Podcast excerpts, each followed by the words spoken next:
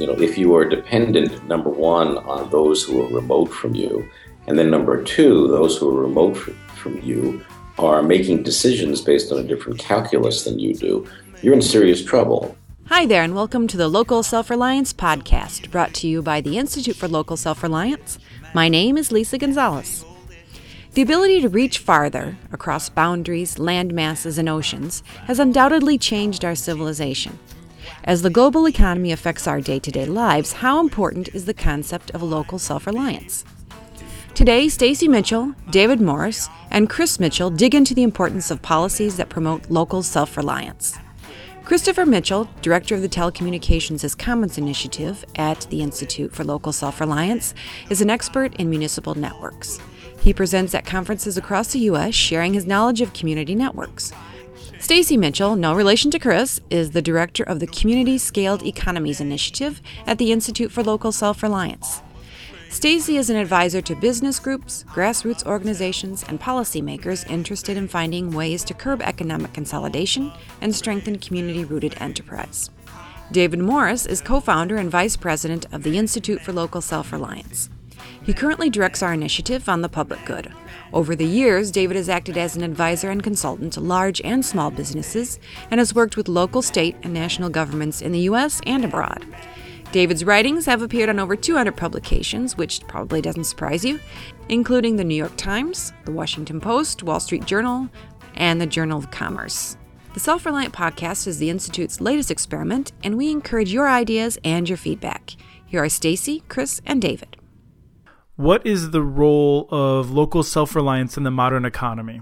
And what I was getting at in thinking of that was basically to say, I think when you look back at the medieval city, local self reliance, you think, of course, is necessary because they didn't have jet travel, they didn't have instant communication around the globe. So, what I wanted to put to both of you is why is that still necessary today? Or even if not necessary, what are the benefits of that approach today? Global travel and the ability to connect with people around the globe and, and to receive news and information from everywhere instantly um, doesn't diminish uh, and in some way makes more important the role of geographic communities. Um, you know, many of the most important things that we depend upon depend upon the, the quality of our geographic communities, whether it's the the availability of, of jobs, uh, the quality of the water that comes out of your tap, um, your sense of of connection and relationship to other people. You know, all derives from the place that you live. I think that when we think about the medieval cities, we should remember that the medieval cities were born because of trade the medieval cities were the marketplace. Uh, and so they, they really were the, the place that people from distances came to, to bring their goods and, and buy their goods and, and ply their wares. And I think that, you know, today, you know, we can think of the city in a, in a similar way um, in that it it makes the rules. The city makes certainly the land use rules and certainly the behavioral rules uh, that govern the people who live in the city, and trade is increasingly, uh, or, or communications are increasingly globalized. And so, at you know, at the Institute for Local Self-Reliance, we tend to to to think of the future as a global village and a global villages, and that means that it's a global village, which is more familiar to people because we are in an internet communication information based way globalized, inherently globalized. But we also need to think of ourselves as a global villages in that a significant amount of the uh, wealth that we generate, especially physical wealth that we generate, can come internal to our own borders.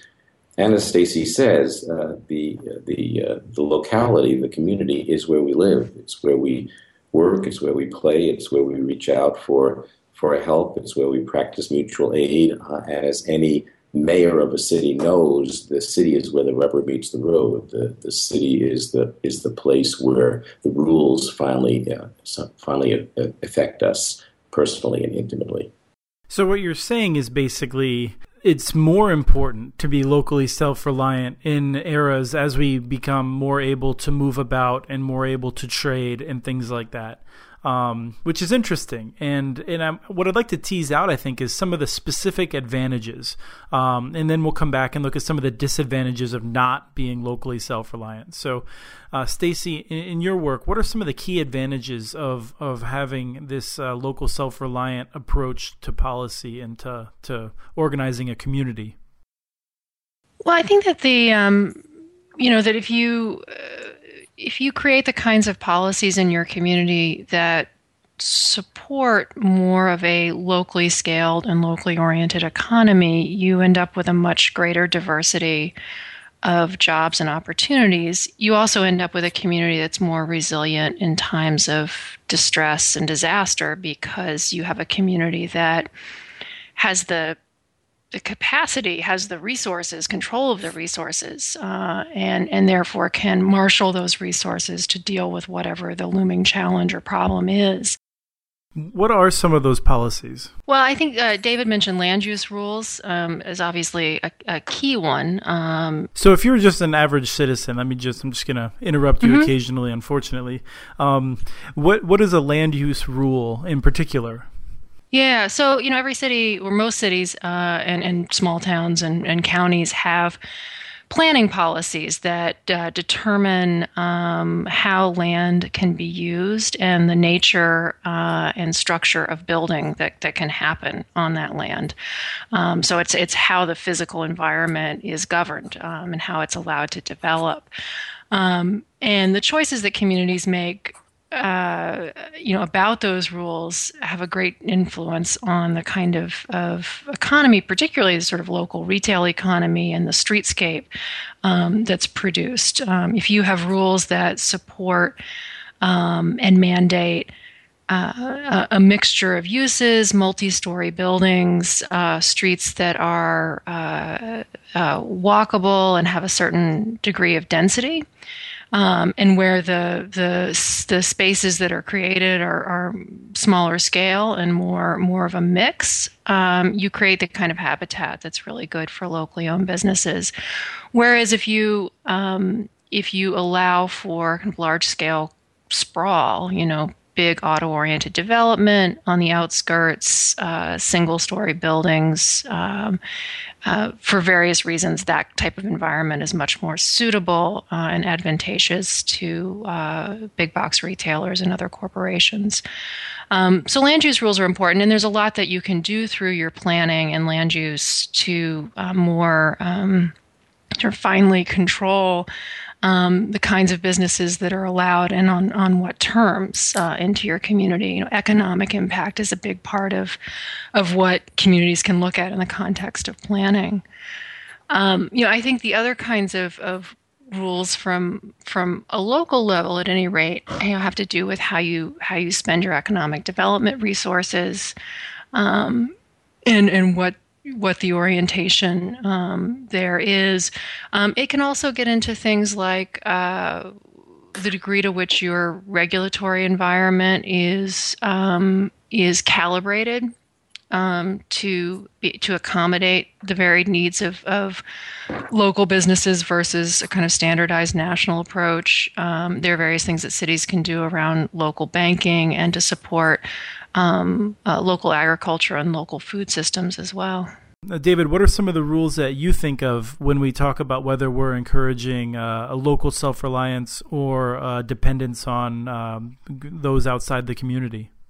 A city can plan coherently and comprehensively. It can track the flow of the resources through its borders and try to maximize uh, the generation of, of wealth internal to itself. And it can, it can, and I think Stacy's, some of the rules that Stacy was talking about are ways in which a, a city can take a dollar that you have in your pocket and try to multiply it as much as possible before it leaves uh, the local economy. What does that mean to multiply a dollar in your pocket?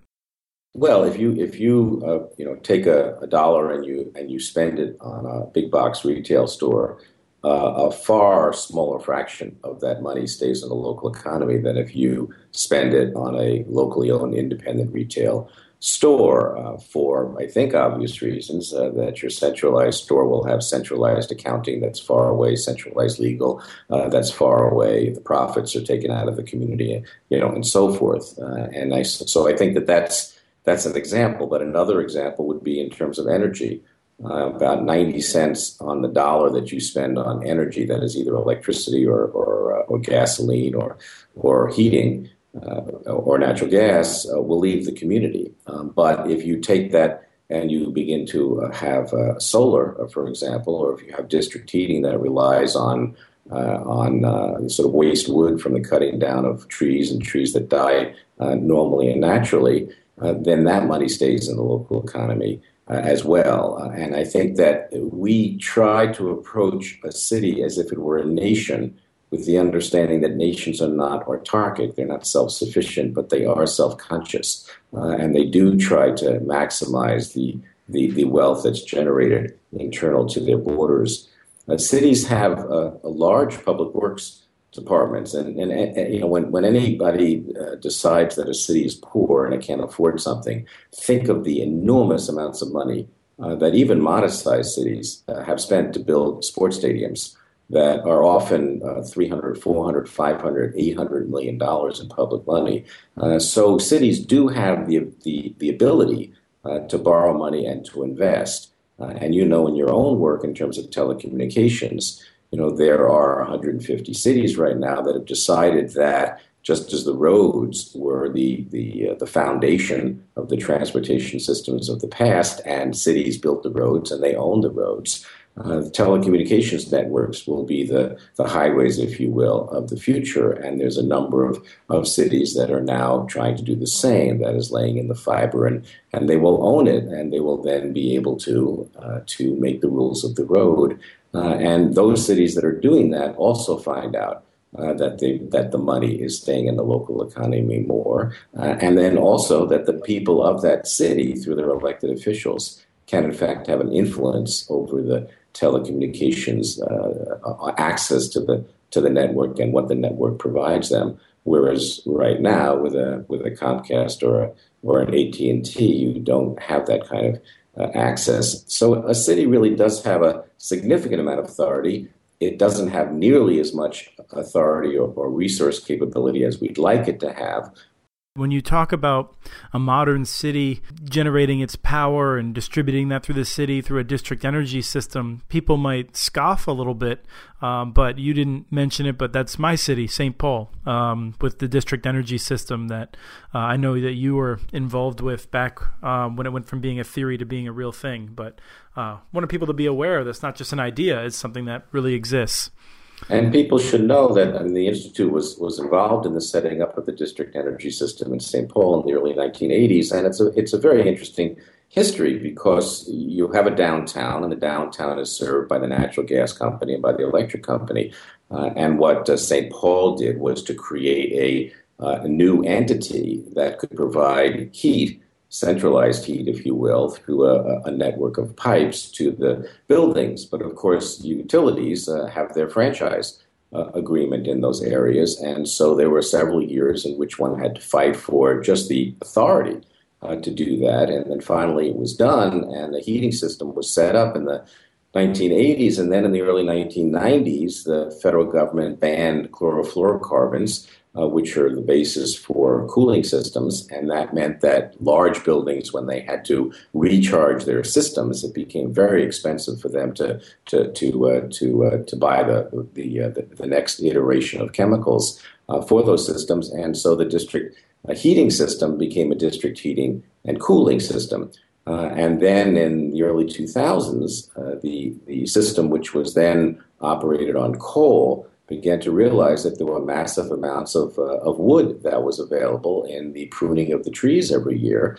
Uh, and uh, at the present time, uh, it gets 75% of its fuel uh, from, the, from, uh, from biomass. and it serves about 80% of downtown St. Paul. And just in the last couple of years, it has created a consulting arm in which it is consulting to cities in the rest of the country on their building their own district energy systems. So that's all over a 30 year period. Uh, but it started with the, them, them having to put a stake in the ground and say, we claim the authority to do this in this small part of the city. So we've done a good job of covering a few of the benefits of of having uh, your your economy being set up in a way that's locally self reliant. Uh, Stacy, I want to ask you specifically some of the work you've done for the disadvantages of not doing that. And in particular, I'd like you to talk a little bit about um, what happens when Walmart creates a job or Amazon creates a job. Uh, you've done some, some really good research into how that impacts um, uh, others in the community. We have uh, three really daunting challenges in front of us as a society. I mean, one is that we have growing numbers of people who are stuck in unstable poverty level wage jobs. Um, we have the collapse of the environmental systems that we all depend on.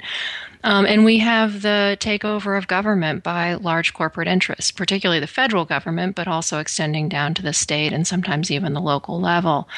Um, eh, you know, and that those things all, in many ways, I think, flow from the concentration of, of economic power, and you see it you know, Walmart most clearly is, is an example of this um, as a company that now captures uh, one quarter of the dollars that Americans spend on groceries and thus, you know, has a controlling stake really in how food is produced and distributed nationally um, and is a dominant retailer of many of, of the, the household goods that we, that we depend on. Um, you know, Walmart is um, much more of, a, of an extractive mechanism than it is a, a wealth building mechanism. So when it comes into a community, um, what we see is that the number of, of jobs actually decline. So, you know, many, many cities sort of think, oh, we're going to get a Walmart store or a Target store for that matter. Um, and that's going to create you know, hundreds of new jobs. Um, but the reality, and, and, studies have shown this repeatedly, is that for every new uh, retail job created by one of these stores, about one and a half existing retail jobs is lost. And that's just looking at the, at the retail um, jobs. When you begin to look beyond that and you think about the fact that a single Walmart store um, disrupts and pushes out of business dozens of locally owned uh, stores.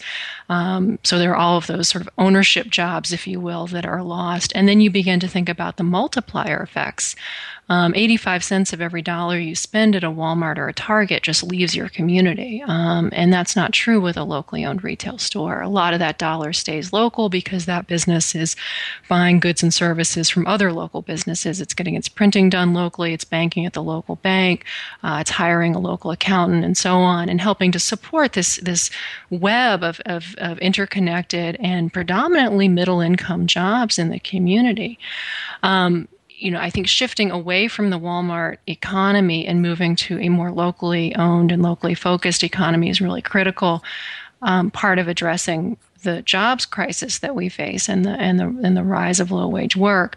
Um, but it's also uh, you know critical for the other two problems. One is is you know, um, regaining democratic control of our government by reducing the power and size of corporations, and then and then the last one, which we haven't talked about much so far in this conversation, is really the ecological crisis and the need I think for us to develop an economy that is not this sort of global one size fits all giant production global distribution, but rather is much more uh, fine grained and attuned to the particular resource constraints and opportunities within uh, a particular location. And that is that, you know, the citizens of, of Portland, Maine and those of Tucson, Arizona, um, you have very radically different environments in the, in the way that we begin to meet our needs um, in the future if we're going to, to um, you know, sort of avert um, the problems of climate change are going to have to really be dependent on being much more oriented to those particular constraints and resources.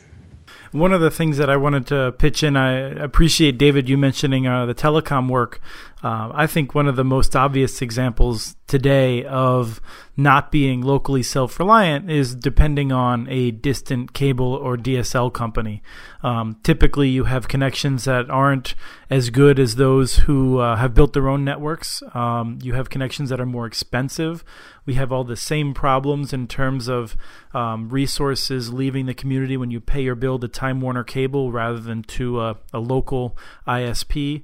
Um, and there's all kinds of reliability issues because you know a company from that's headquartered in Philadelphia or New York City uh, they're just not as interested in, in, in, spending that extra money to make sure that there's a redundant connections and things like that to make sure that if something goes wrong, area businesses will still be connected, that the police will still be connected. Um, the worst example of this is up in a rural community in northeastern Minnesota, where when a single fiber line was cut that was owned by um, Qwest, which is now CenturyLink, uh, everyone in two counties lost all of their telecommunications. That meant banks could not work, uh, the ATMs didn't work, businesses couldn't process credit card transactions, uh, people could not call 911. Uh, it was um, just a, a, total disaster. And we literally had Border Patrol on the border with Canada using Canadian systems to be able to relay messages back to uh, Washington, D.C. Um, when it comes down to telecommunications, we, we see all kinds of problems when one is not uh, locally self reliant. What you just said with telecommunications and what Stacy uh, talked about in terms of the, the big box is that you know if you are dependent, number one, on those who are remote from you, and then number two, those who are remote from you are making decisions based on a different calculus than you do you're in serious trouble. Now, people are, in the case of the federal government, that's something that's remote from us. Uh, we are penalized for that remoteness. Uh, and that moves us to a one size fits all type of public policy. When it comes to the Walmarts or the Comcasts or the Standard Oils uh, of the uh, you know of the world, they are not only remote from us, but they're driven by uh, by a, a profit making calculus. You know, one of the things about about relying on a sort of a homegrown economy and one where you have a predominance of, of local ownership is that the people who own the, the local businesses uh, tend to live in the local community. They tend to pay the local taxes, and their kids go to the local schools, and they care about the local police, and and and you know they are rooted uh, in the community, and and as such, they become active participants in in, in figuring out how to do things best within the community.